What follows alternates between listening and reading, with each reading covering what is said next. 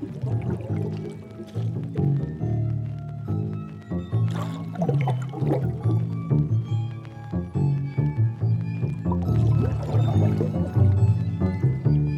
大家好，欢迎来到一人游戏局，我是老探。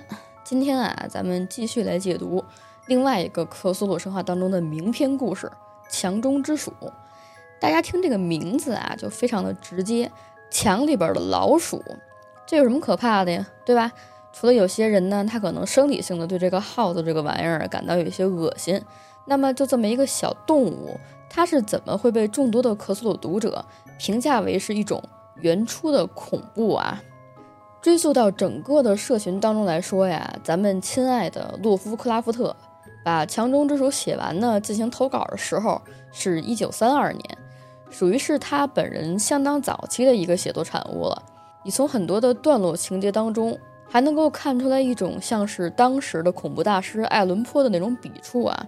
当然，洛夫克拉夫特他自己也确实承认是艾伦坡的小迷弟。这个短篇故事呢，最早的时候是被杂志退稿的。理由就是过于恐怖，不太适合我们这个杂志。后来进行刊登的杂志呢，叫做《瑰丽幻谈》。如果以后有机会的话，我会稍微给大家讲一讲这本杂志的历史。简而言之啊，它是改编了国外繁杂的科幻文化出版环境的一本杂志，可以说是一统科幻迷、奇幻迷跟恐怖迷。所以，罗夫克拉夫特把稿子投在了《瑰丽幻谈》，也算是找到了自己的伯乐啊。墙中之鼠这个故事写的时候呢，是比克苏鲁的呼唤要早了很多很多，也被不少的人评论说呢，是卢夫克拉夫特一生当中最出彩的作品之一。像是我们之前讲的疯狂山脉呀，或者是印斯茅斯小镇的阴霾，他们其实当中都会有一个固定的巨物或者说是神明吧，可以对整个体系当中的一些设定进行嵌套。但是对于强中之鼠来说呢，它是相对而言比较独立的一部作品。其实，在文体上，我们去看的话，是写的稍微有点绕的，也继承了这个洛夫克拉夫特相当擅长的书信体跟第一人称的讲述体，写法上是非常哥特的写法。很多人听到哥特这个名词儿啊，一般会归类到建筑类。确实，哥特的建筑表达一开始就是代指为恐怖阴森的堡垒，其实是有一些贬义色彩的。到了写作文体上来讲呢，它就是一种特殊的描绘时代背景。和表达人性的一种写法，情节设定上啊，都是在一些相当恐怖的地方，涉及到的人物形象呢，也都是以神秘或者变态或者癫狂的为主。那如果你刚好又看过另外一篇《魔女屋中之梦》的话啊，你会发现它这个墙中之鼠的引导是有一点往那个邪神奈亚拉托提普的仆从上去引导的。上一次提到这个名字的时候呢，还是在讲那个女神异闻录的编年史嘛。在讲第二部罪与罚的设定的时候呢，也是稍微带入了一点这个邪神啊。总而言之，就是这种哥特式的写作手法，它其实是对整个英美文学的发展史都是有非常大的促进作用的，非常非常重要。我呢，在这儿也提前跟大家去预告一点儿，就是这个强中之鼠的故事描写范围呢，它就比较小，没有之前讲的凤凰山脉跟印斯茅斯那么大啊。它是相当于比较立体的那种描写。我改文章的时候也发现了，如果不是去重点的区别这个地点的名称，或者说是一些楼层的指引的话，那它的故事当中其实是非常会容易产生一些错位的影响。我呢在改写的时候就把一些比较复杂的地方进行了一些前后的串联，也沿用了这种仿照哥特式的写法啊。当然，在我这么长时间，不管是做视频啊，还是现在这种做播客的模式当中，很多人就说：“哎，你就是一读稿子的，你就跟读课文一样。”那是你们真的不知道我改了多少。你说，本来这个洛夫克拉夫特的文字儿就已经绕的不行了，有很多说明体啊，跟一些很干巴巴的地方。你去听那些有声书啊，它的趣味性其实不是很大。我也不是说标榜我自己啊，其实写稿子对于我来说就是一个我特别喜欢的一个练手的一个事儿。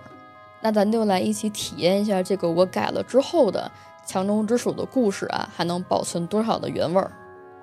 一九三二年的七月十六号，在最后一名工人完成了他的工作之后呢，我哎，又是第一人称的我啊，就搬进了艾克森姆修道院。这儿呢，除了是一座宗教用途的房子之外啊，其实更是我的祖宅。不过早的在我所认知的祖先詹姆斯一世在位的期间呢，这儿就无人居住了。主要因为他们后来呀都举家搬到了美国。我本人呢也是在美国出生跟生活的。用他们的话来说呀，我们这一支都是家族当中的幸存者，逐步发展成了现在的德拉波尔家族。而这个被我们家族抛弃的祖宅呢，后来就因为种种的原因呢，被划归在了诺里斯家族当中。在我没有对这里进行翻修之前，艾克森姆修道院的原来样貌。就曾经因为掺杂了很多独特的建筑形式，受到了大量的研究。你要知道，像是一些什么建筑师啊、文物研究者，就特别喜欢勘探这种所谓的被遗忘的时光，或者是一些残存至今的古怪遗迹。我呢，懂的建筑术语啊并不多，但是用来形容自己家的房子呢也足够了。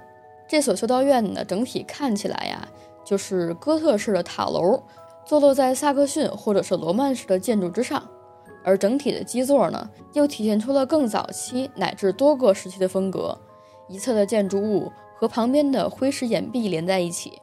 有一件事情我特别闹不明白，就是附近乡村里的居民们为什么都如此憎恶这座房子？像是几百年前我的祖辈们在这居住的时候啊，他们就是这样的。我没有进行改造之前，即便这里年久失修。到处布满了青苔跟霉斑，他们也是充满了各种厌恶情绪。那么对于现在马上就要住进来的我来说呀，就感觉是一场无妄之灾。虽然我自己呢也从一些留言当中听过呀，我们这个德拉布尔家族呢被诅咒过，但是我压根一天都没在这个安特斯特待过。在我们的家族当中呢，有一项传统，我们诞生在战争年代当中，同样也因为战争而发迹。表面上啊，我们是商人，但是却完全不会吹嘘过自己的家族参加过十字军，或者祖上呢还有中世纪和文艺复兴时代的风云人物。整体上呢也不露锋芒，也比较内敛。每一代的家主呢，在他们去世之前，都会留给长子一个写有家族秘密的信封，直到他死之后呢才能够打开。有人说里面记载的是我们家族的荣耀。对于现在的德拉波尔家族来说，我们连荣耀的表象都没有了。之前的战争当中，位于詹姆斯河畔的家宅呀被摧毁了。我那个年事已高的祖父呢，也在那一场纵火暴行当中过世了。与他一起逝去的呢，还有那个传统，也就是我的父亲没有得到那个家族的信封。其实直到今天，我依然能够清楚地记得我在七岁那年曾经目睹过那场火灾。我记得联邦士兵们来帮忙救火，而女人们发出了尖叫跟哭喊。黑人们则是咆哮着跟祈祷着，而我的父亲当时参军了，他呢在保卫李士满，而我和母亲在经历了很多繁杂的手续之后，便穿越过战线去与他会合。直到战争结束之后呢，我们全家便前往了母亲出生的地方。我也逐步的长大成人，步入了中年，最后变成了一个富有且木讷的北方佬。如今我的岁数也大了，因为祖父死得太早了。父亲跟我呀，根本不知道那个信封当中藏着什么东西。我也经常会猜测，这个属于我们家族的荣耀跟传统到底是什么呢？随着我日益融入马赛诸塞州，那种乏味的商业生活，也让我对家族血脉当中隐藏的秘密完全失去了兴趣。直到1940年，我的父亲过世了，我才想起来很遗憾，他也并没有信封可以留给我。那自然，我也没有信封可以留给我的独子阿尔弗雷德。他是一个苦命的孩子，十岁的时候呢就已经失去了自己的妈妈。一九一七年的时候，阿尔弗雷德参加了世界大战，他以飞行员的身份前往了英格兰。我跟他之间的关系很好，战争过程当中也会相互写信。通信的过程当中，反而是我隔代的儿子告诉了我一些非常有趣的祖辈传说。原来是阿尔弗雷德有一位朋友，皇家飞行队的爱德华诺里斯上尉。正是安彻斯特人，但是阿尔弗雷德却觉得很有意思，就将这些事情呢都写在了信当中作为素材。也正是这一来一回，最终将我的注意力引导向了大洋另外一侧。它同时也引发了我的好奇心，使我产生了想要回购和修复家族宅邸的想法。阿尔弗雷德又一次来信当中，告诉我说这块土地正属于诺里斯的叔叔，于是我便让他帮我们谈了一个相当合理且惊人的价格。于是，在一年之后，也就是一九一八年，我买下了艾克森修道院，但几乎立刻就被迫中断了修复宅邸的计划。因为我的儿子阿尔弗雷德，他因伤致残退役回国，他伤得非常严重，几乎就是奄奄一息了。我没有心思去做任何事情，就一门心思的照顾他，连生意啊都托付给了商业伙伴们。不过还是很遗憾的，一九二一年，我痛失了爱子和人生的目标，成为了一个不复年轻的退休制造商。那个跟儿子最后通讯当中的修道院呢，成了我人生当中的寄托。这一年的十二月，我来到了安彻斯特，诺里斯招待了我。他先是对我儿子的事情表达了悲痛。我从这个年轻人的身上呢，看到了阿尔弗雷德的影子。他们年纪相仿，我也拜托他帮我一个忙，看看能不能再帮我多搜集一些有关于家族的奇闻秘史。同时呢，我也开始了修复工程。实话实说。我对艾克森修道院没什么感情。最初见到他的时候，我的眼里边啊，只是一片摇摇欲坠，并且满地狼藉的中世纪废墟。楼层的地板和其他结构都已经腐蚀殆尽。只能说，随着我的逐步修复，它才恢复成了先祖在三个世纪之前离开时候的样子。修复的期间可以说是极为不顺利的。我在附近招募工人的时候，发现这儿的很多人啊，压根都不想凑近它。他们对修道院呢有一种难以想象的恐怖跟憎恶，以至于我多出了很多工钱，才勉强凑到了几个人。同时，我也从很远的地方雇佣了一些不知情的工人。但是，一段时间之后呢，那些碎嘴的本地人啊，愣是将那种厌恶的情绪感染到了大多数的工人。而且，我也发现，仿佛在他们眼中呢，我跟我的先祖是一样可恶的人。对此呢，我有一种从心里边升起来的冤枉的感觉。对祖辈们的事情，我可能知道的信息都没有他们多。现在我只是一个失去了孩子的孤寡老人罢了。但是即便如此，他们依然不喜欢我。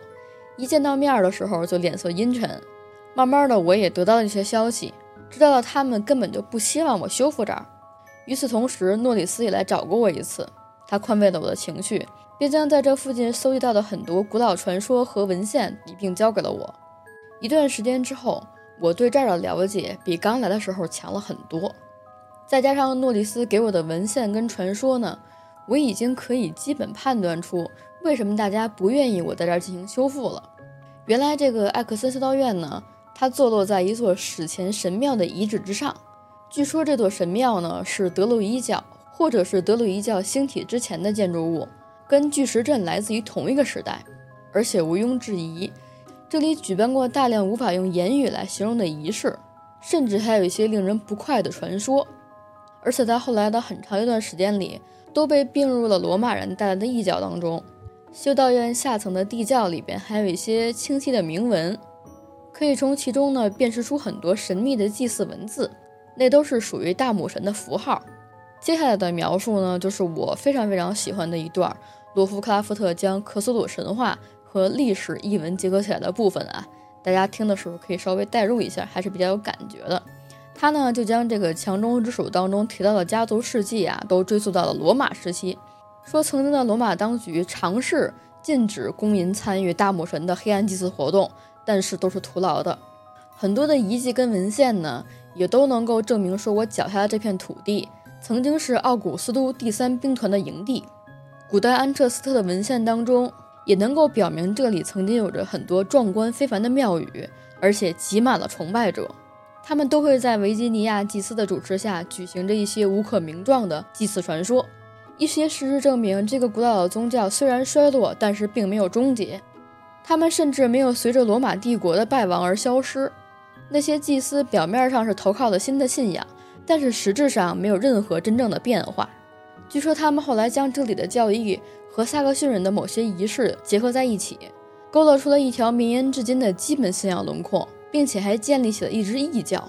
在我手里有一份公元一千年前的文献，其中也记载着异教徒提过这个地方，称它是一座坚固的石砌的修道院，也曾经居住着一支法力强大的怪异教团。几百年前，建筑物的周围根本没有这么开阔，附近的居民们啊也饱受惊吓，也不会有人刻意经过这里。直到一二六一年，亨利三世将这片土地赐给我的祖先，族谱上称他为艾克森姆男爵一世。随后，在一三零七年的时候，我们家族当中就出现了第一位被称为上帝诅咒的人。那个时候，我的祖先们围绕着古老的庙宇和修道院的地基修建城堡的时候，永远怀揣着恶意和癫狂的恐惧出现了，一切的故事变得更加骇人。文献上将我的先祖们描绘成一族世袭的恶魔，其中也暗示着有大量村民的无端消失，也都是我们的责任。德拉波尔家族的名声一下都臭了，甚至我们都被当成了异教的继任者。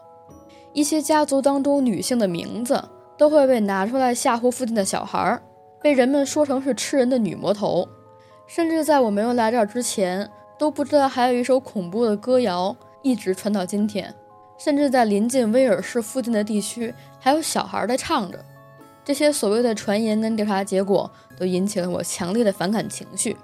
那些在暗潮汹涌当中一直延续的传言，它牵扯了太多我祖上的家族成员，而且有一些纯粹是胡编的。举例来说，有很多人坚信在修道院当中有一群长着蝙蝠翅膀的恶魔，经常啊会进行狂欢和祭典。除此之外，还有很多人，他们会有板有眼的跟我说一些关于老鼠的传闻。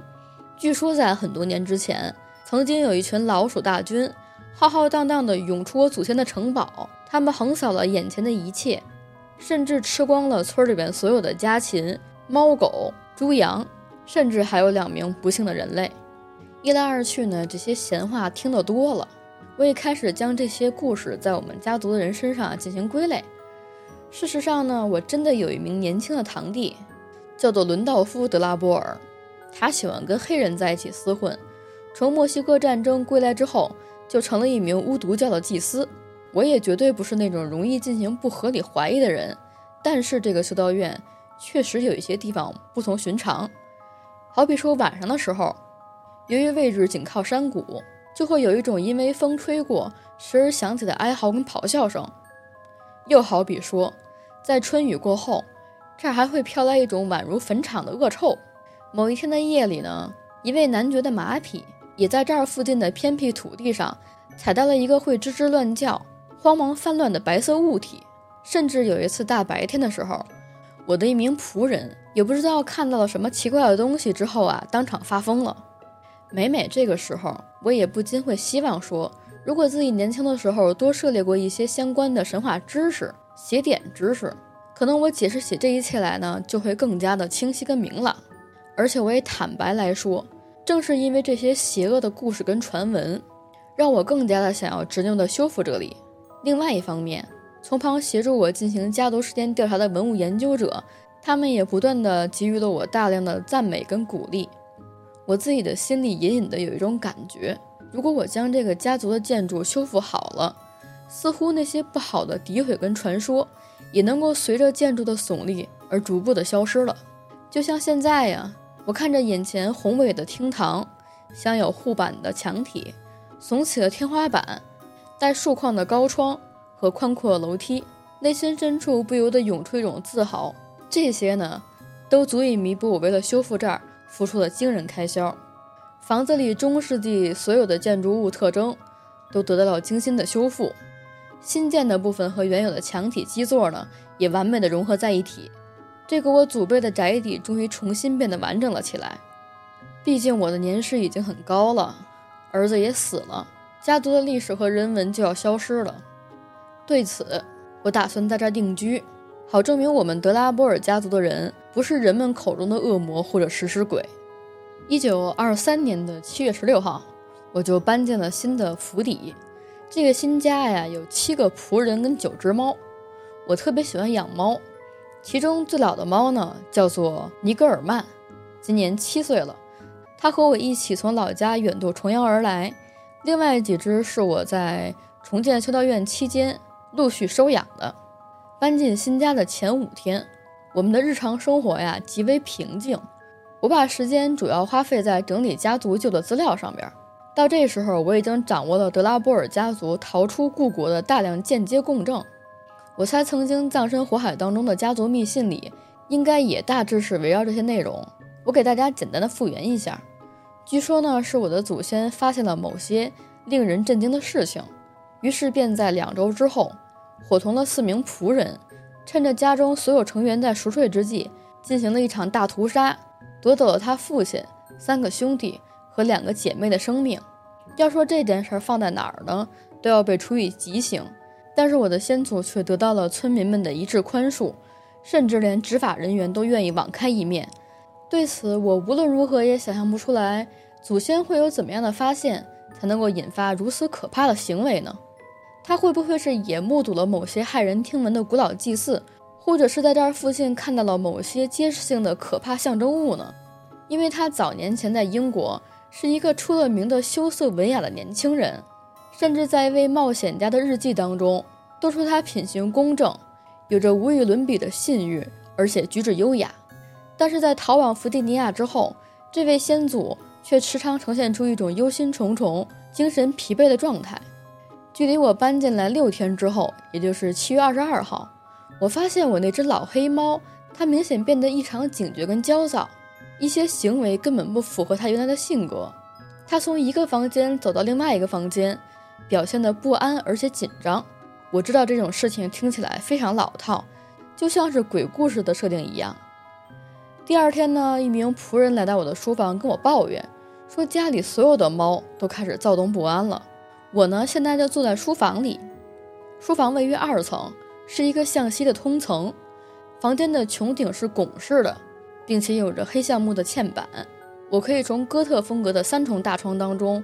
俯瞰着石灰岩的峭壁和荒芜的山谷，就在仆人跟我说话的时候，我看见维基尼曼的乌黑身影正沿着府邸的西墙前行，他的爪子还不时地抓挠着古老墙壁上的新香板。我对仆人说：“旧石墙上肯定散发出了某种独特的气味，人类的感官无法察觉到，猫的嗅觉非常灵敏。”仆人听完之后若有所思，他便问我会不会墙里有耗子，我就回答他。鼠类在这儿应该已经灭绝了。之前我用于调查的文献当中也写了，最后一次在这儿的乡野当中出现耗子都是三百年前了。但是说完之后呢，我也有点心虚。于是，在那天晚上，我就叫来了一名男仆，在他的陪同之下巡视了腹地，见没有什么异样，就回到了我所选的卧室，也就是西侧的塔楼房间当中。它通过一条短走廊与书房相接。地上的石阶有一部分保留了原貌，还属于古老的建筑物。这个卧室是我完全推倒重建的，是一个圆形的房间，天花板非常的高，墙壁上也挂着我亲自从伦敦挑选而来的织锦地毯。老黑猫尼格尔曼就跟着我，在我将哥特式的房门关上之后，便熄灯回到了床上，深深地躺进了这个有幔帐的雕纹大床当中。我的猫呢，就躺在我的脚上。它平常啊也习惯在这儿休息。我没有拉上窗帘，只是看着眼前的窄窗，天空中有一丝若隐若无的异光映照在窗帘上。不知道过了多久呢，我就睡了过去。但是突然之间，我的黑猫便从休息之处惊起了，迫使着我也跟着惊醒。在暗淡的光线当中，我看到黑猫绷紧身体，向前伸出头部，前爪抓着我的脚，后腿向后拉直。他目光灼灼地盯着窗户西侧的一个位置，我的眼睛跟着望过去，虽然没有看到任何东西，但是全部的注意力还是被吸引到了那儿。我知道尼格尔曼不会无缘无故地紧张起来。随后，我突然间觉着墙上的毯子极为轻动地晃了一下，而且我发誓我听见了，听见了从地毯后边传来老鼠飞快跑动的细微响声。片刻之后，黑猫纵身跳上挂毯。用体重把它拽到地上，露出了一片潮湿的古老石墙，上面有很多因为修复而打上的补丁，却没有看到任何啮齿类小兽的踪影。尼格尔曼在墙壁的前面跑来跑去，他还用爪子挠着地毯，甚至想要插进墙体和木板针的缝隙中。他什么都没有找到，闹了一会儿之后，就疲惫地趴回我的脚上。我躺在床上一直没有动弹，而那天夜里却再也睡不着了。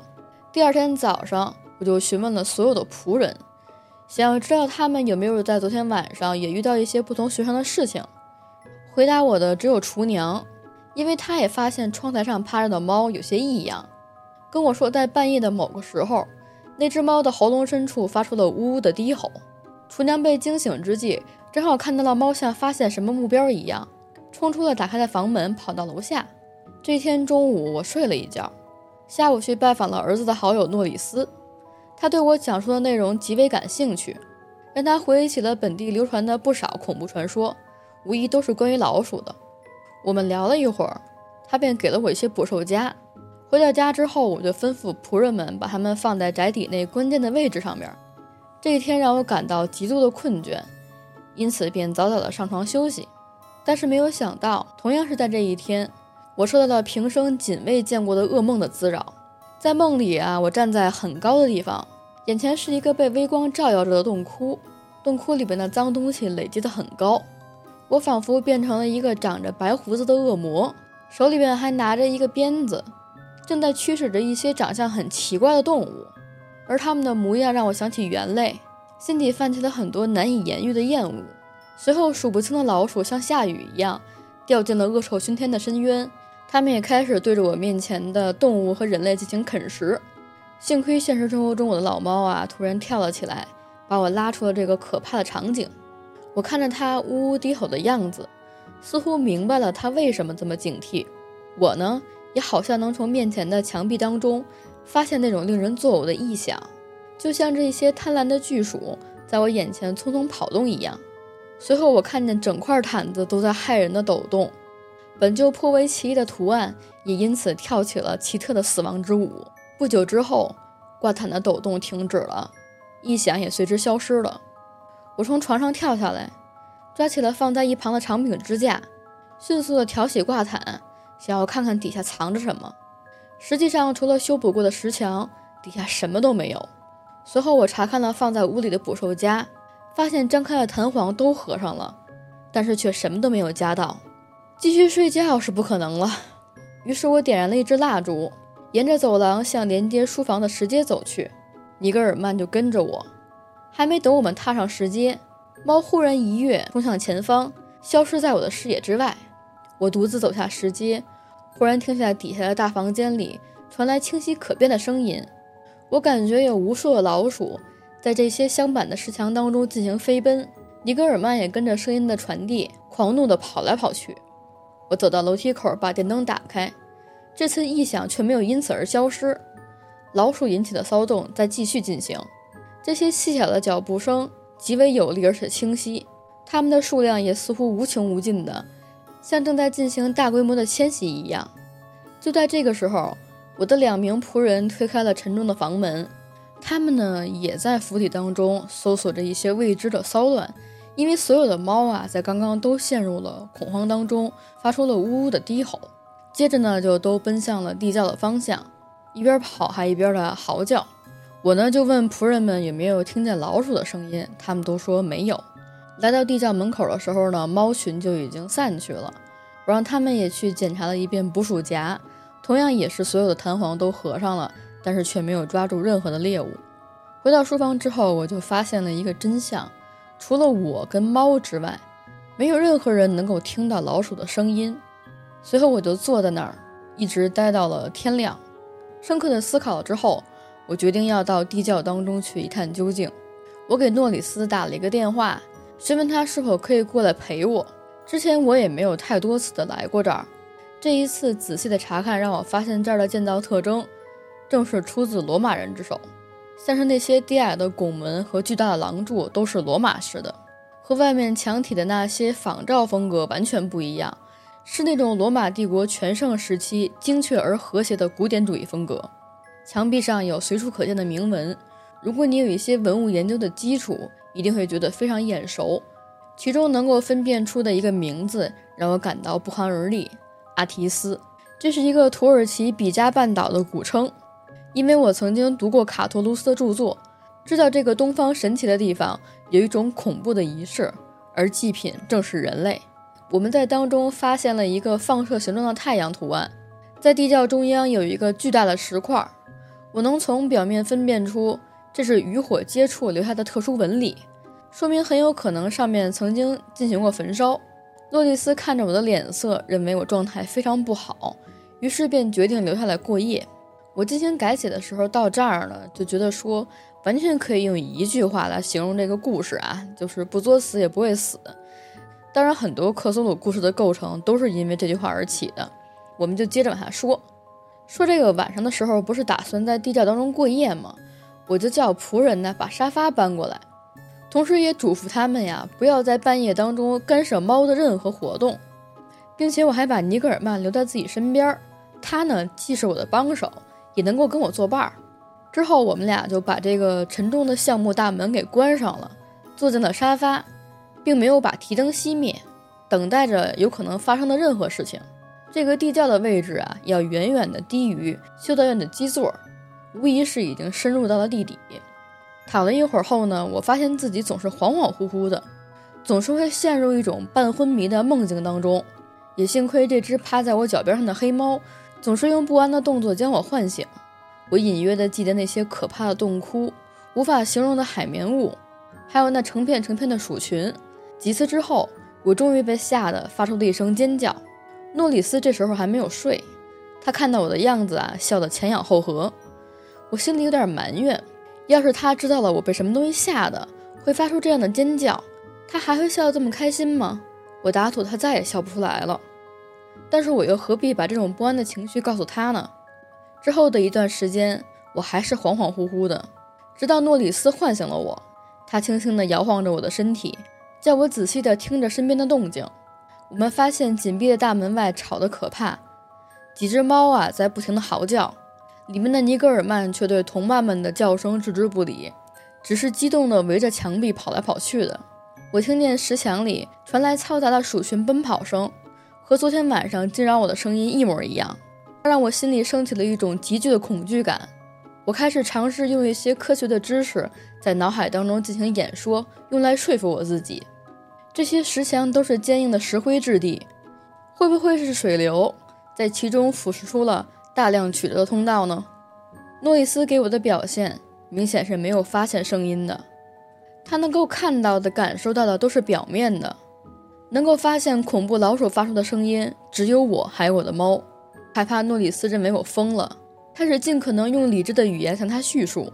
但是突然之间，距离我们不远处的尼格尔曼却爆发出了新一轮的骚动，他开始疯狂地抓挠着巨石边缘。这种对未知生物的恐惧在我的心中极度膨胀，我甚至有一种预感，某种令人震惊的事情已经发生了。好一阵子，我都觉得自己完全无法动弹，只是呆呆地望着老黑猫，看着它对我抬头喵喵叫，仿佛希望我帮它一把。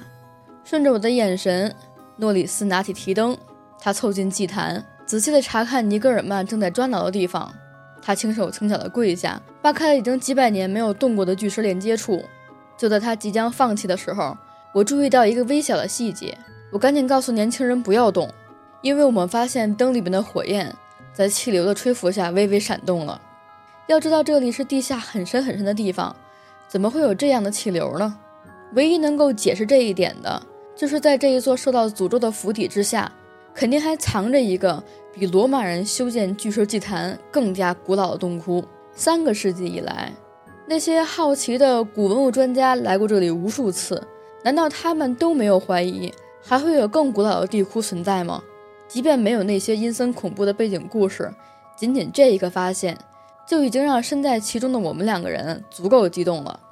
但是考虑到目前的种种情况，我们有些犹豫，不知是应该听从迷信的告诫。放弃眼前的探索，永远的离开修道院，还是应该满足人类对冒险的渴望，迎接等待我们的恐怖呢？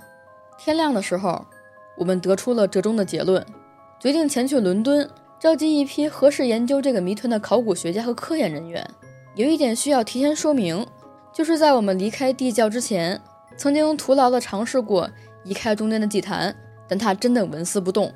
至于要如何移开它，那这个问题呢？就留给比我们更聪明的人去解释吧。诺里斯和我一起去伦敦待了很多天，找到了五名权威学者，并将我们掌握的所有现实、推论和民间传说一一告知。我原本还会担心他们会一笑置之，却没想到所有人都表现出强烈的兴趣和真诚的共鸣。尤其是当威廉·布林顿爵士决定帮忙的时候，就连我自己啊都感到一阵错愕。毕竟，曾经他的挖掘工作震惊整个世界。之后，我们一行七个人搭乘火车回到安彻斯特，一路上看着路边飞驰而过的景色，我感觉自己站在了某一种恐怖真相的边缘上。八月七日傍晚，我们走进了修道院，仆人们向我保证，最近没有发生任何不同寻常的事情，猫咪们都始终温和而平静，就连我的老猫呢也不例外。我们计划从第二天开始探险，我将诸位客人带进他们自己的房间，随后回到自己的塔楼卧室休息。尼格尔曼依旧趴在我的脚上，很快我就睡着了。我又开始做梦，我梦见自己仿佛在一场罗马的宴席上，而面前的大盘里不是珍馐美食，而是摆放着各种恐怖的物品。之后，那些梦境开始无限的重复。等到我醒来的时候，天色已经大亮，屋子里传来日常生活的声音，一切准备就绪。上午十一点，我们一行七人带着大功率的电子探照灯和挖掘工具走进了地窖，然后从房间里反锁上大门。我们带上了尼格尔曼，因为所有研究人员都认为他的应激反应不容忽视。其实我心里也希望有只猫陪在身边，如果碰见老鼠的时候。我也不想只有我一个人可以感觉到。之后，学者们开始在地窖当中研究罗马时代的铭文。那块放在中央祭坛的巨大石块，在不到一个小时的时间之内，就被布林顿爵士运用某种启动装置让它高翘了起来。我们看到平滑的地板上打开了一个近乎正方形的洞口，下面的石阶磨损得非常厉害。我们将提灯放了下去，如果不是早就做好了准备。出现在眼前的恐怖景象足以将我们吓得手足无措。没有人想过那个洞里居然会有着大量的人类骨头，有些骨架甚至没有散开，呈现出一种惊恐万状的姿势，而它们上面布满了刻痕，明显是被老鼠咬的。骨头堆的边上是一条向下的拱形通道，似乎是从山岩当中开凿出来的。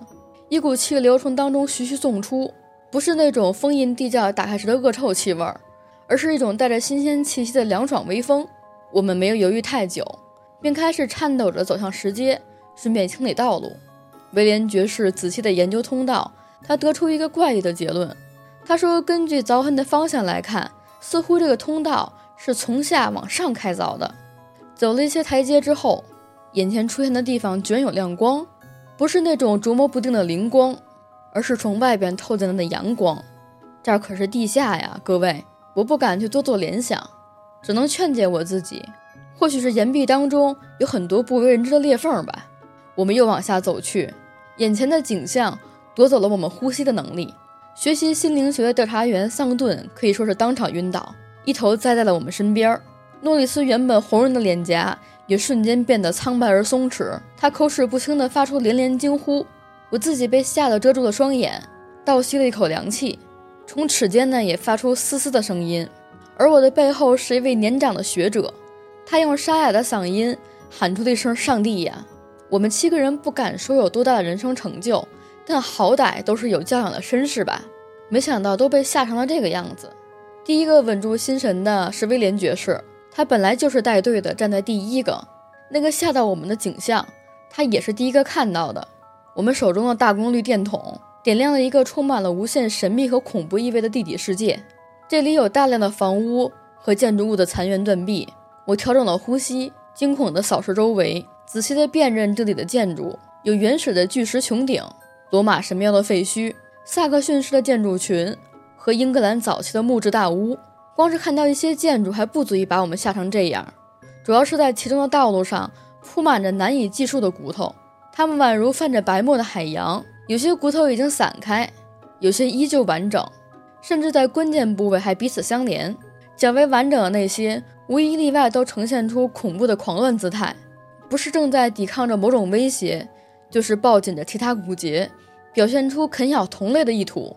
我们的队伍当中有一位人类学家，叫做特斯拉博士，他此时也缓过来了，蹲下身就为那些骨头分类，但是很快他也陷入了困惑。他解释，从演化的角度衡量，这儿的骨头生物远比人类要更加低级，但是毫无疑问也是人类。而且所有的骨头都被啃食过，大部分的齿痕来自鼠类，但也有一些是人类留下的。我想此时此刻也不用进行同步，我们七个人在这里呀，已经把它当做地狱的前厅了。随后，特斯拉博士还告诉我们，这些骨骼的主人应该都经过了二十代以上的繁衍。他们变得只能用四足进行行走，而且他们曾经都被关在笼子里过。其中一大部分人死亡的原因是因为饥饿。听他讲到这儿，我一瞬间就想起了之前的调查记录，里边不是有一条这么说过吗？说我的祖先们，他们开垦了大量的花园，用来种植一些粗略的蔬菜。我原本还要再往下想些什么，耳边却传来了威廉爵士的声音。他提着探照灯，在罗马的建筑物当中大声的翻译。我觉得这是我这辈子听过最骇人听闻的悼词。他说这里是一个祭祀地，一个养殖场，甚至是一个屠宰场。他讲述了崇拜恶魔的祭司有着信仰远古异教的餐食习惯。刚刚消失不见的诺里斯这会儿也突然出现了。他说自己刚才去了一个建筑物，发现那儿啊正是屠宰场跟厨房。他叫我也去看看。我真的不敢走过去，因为这件事情跟我的先祖们扯不开关系啊。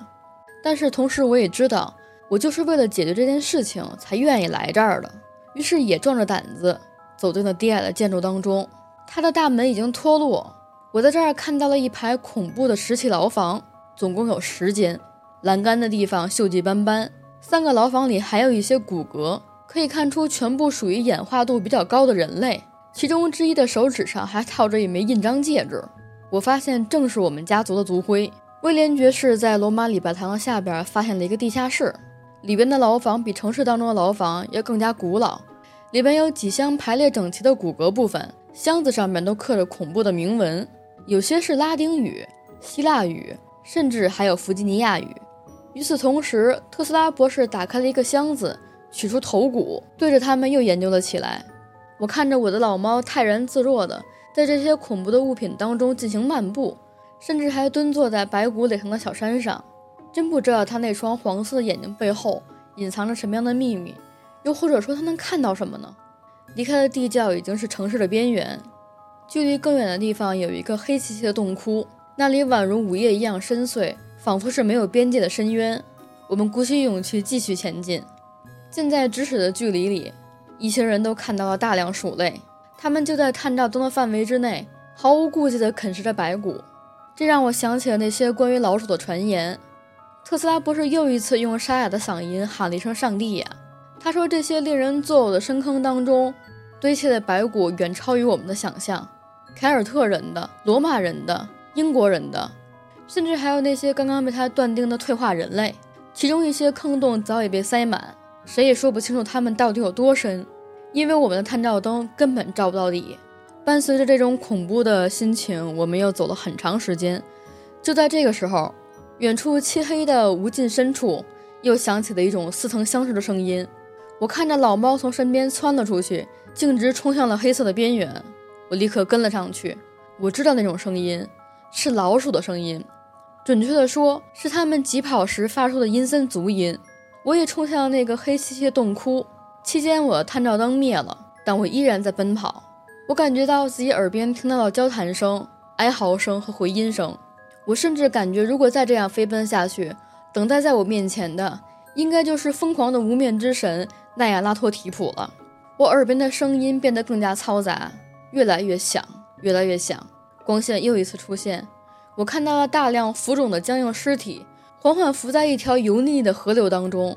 它有着无数的道路分支，经过了一些石桥，最终汇入了散发着腐臭的黑暗海洋。我感到有一些柔软的东西撞到了我，我认为那个肥胖的东西肯定是老鼠，它会将无数的身体，还有全部生还者一并吞噬。这个时候，我听到了自己发出的笑声。是那么的自嘲又无助。此时此刻，我开始后悔追忆起我们家族的历史。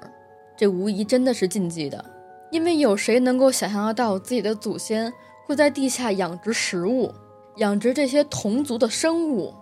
他们吃这些东西。我现在对着眼前大量的老鼠，又有什么样的理由再去声讨他们跟厌恶他们呢？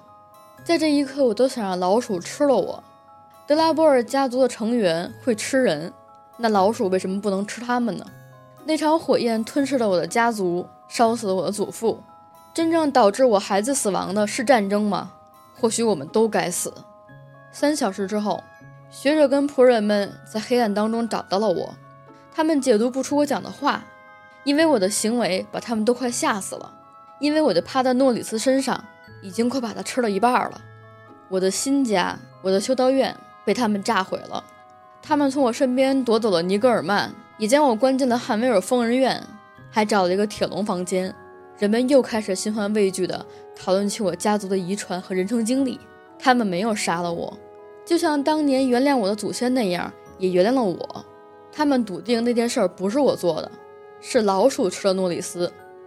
我求他们不要把我关在这儿，因为我能够清楚地听到那些窜动疾跑的老鼠声，这让我永远无法入睡。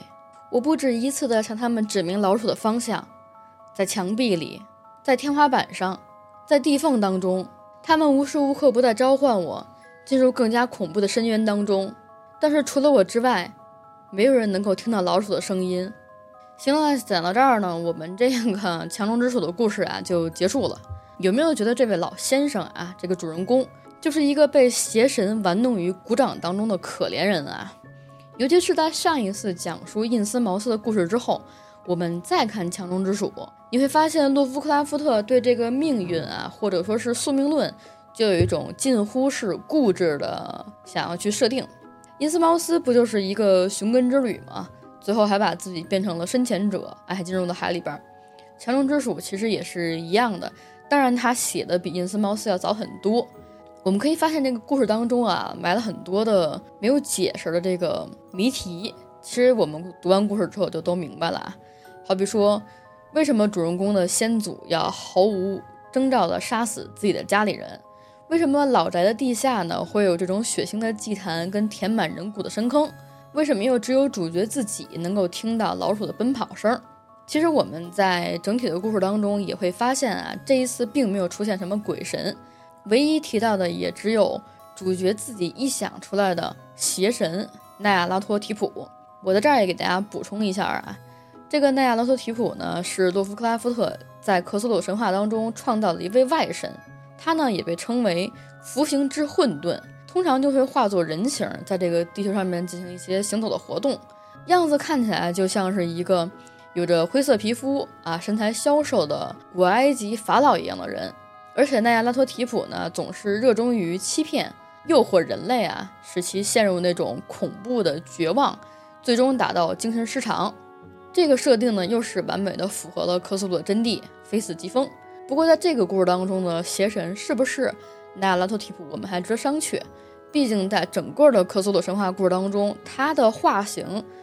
已知的啊，非常明确的就已经有二十五种了。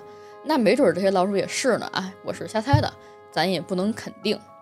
当然，我们回顾一下刚刚所讲的一切啊，你把这些谜团呢都结合在一起，我们可以试图的去解读一下这个真相。我认为啊，这是我个人的一个想法跟解读。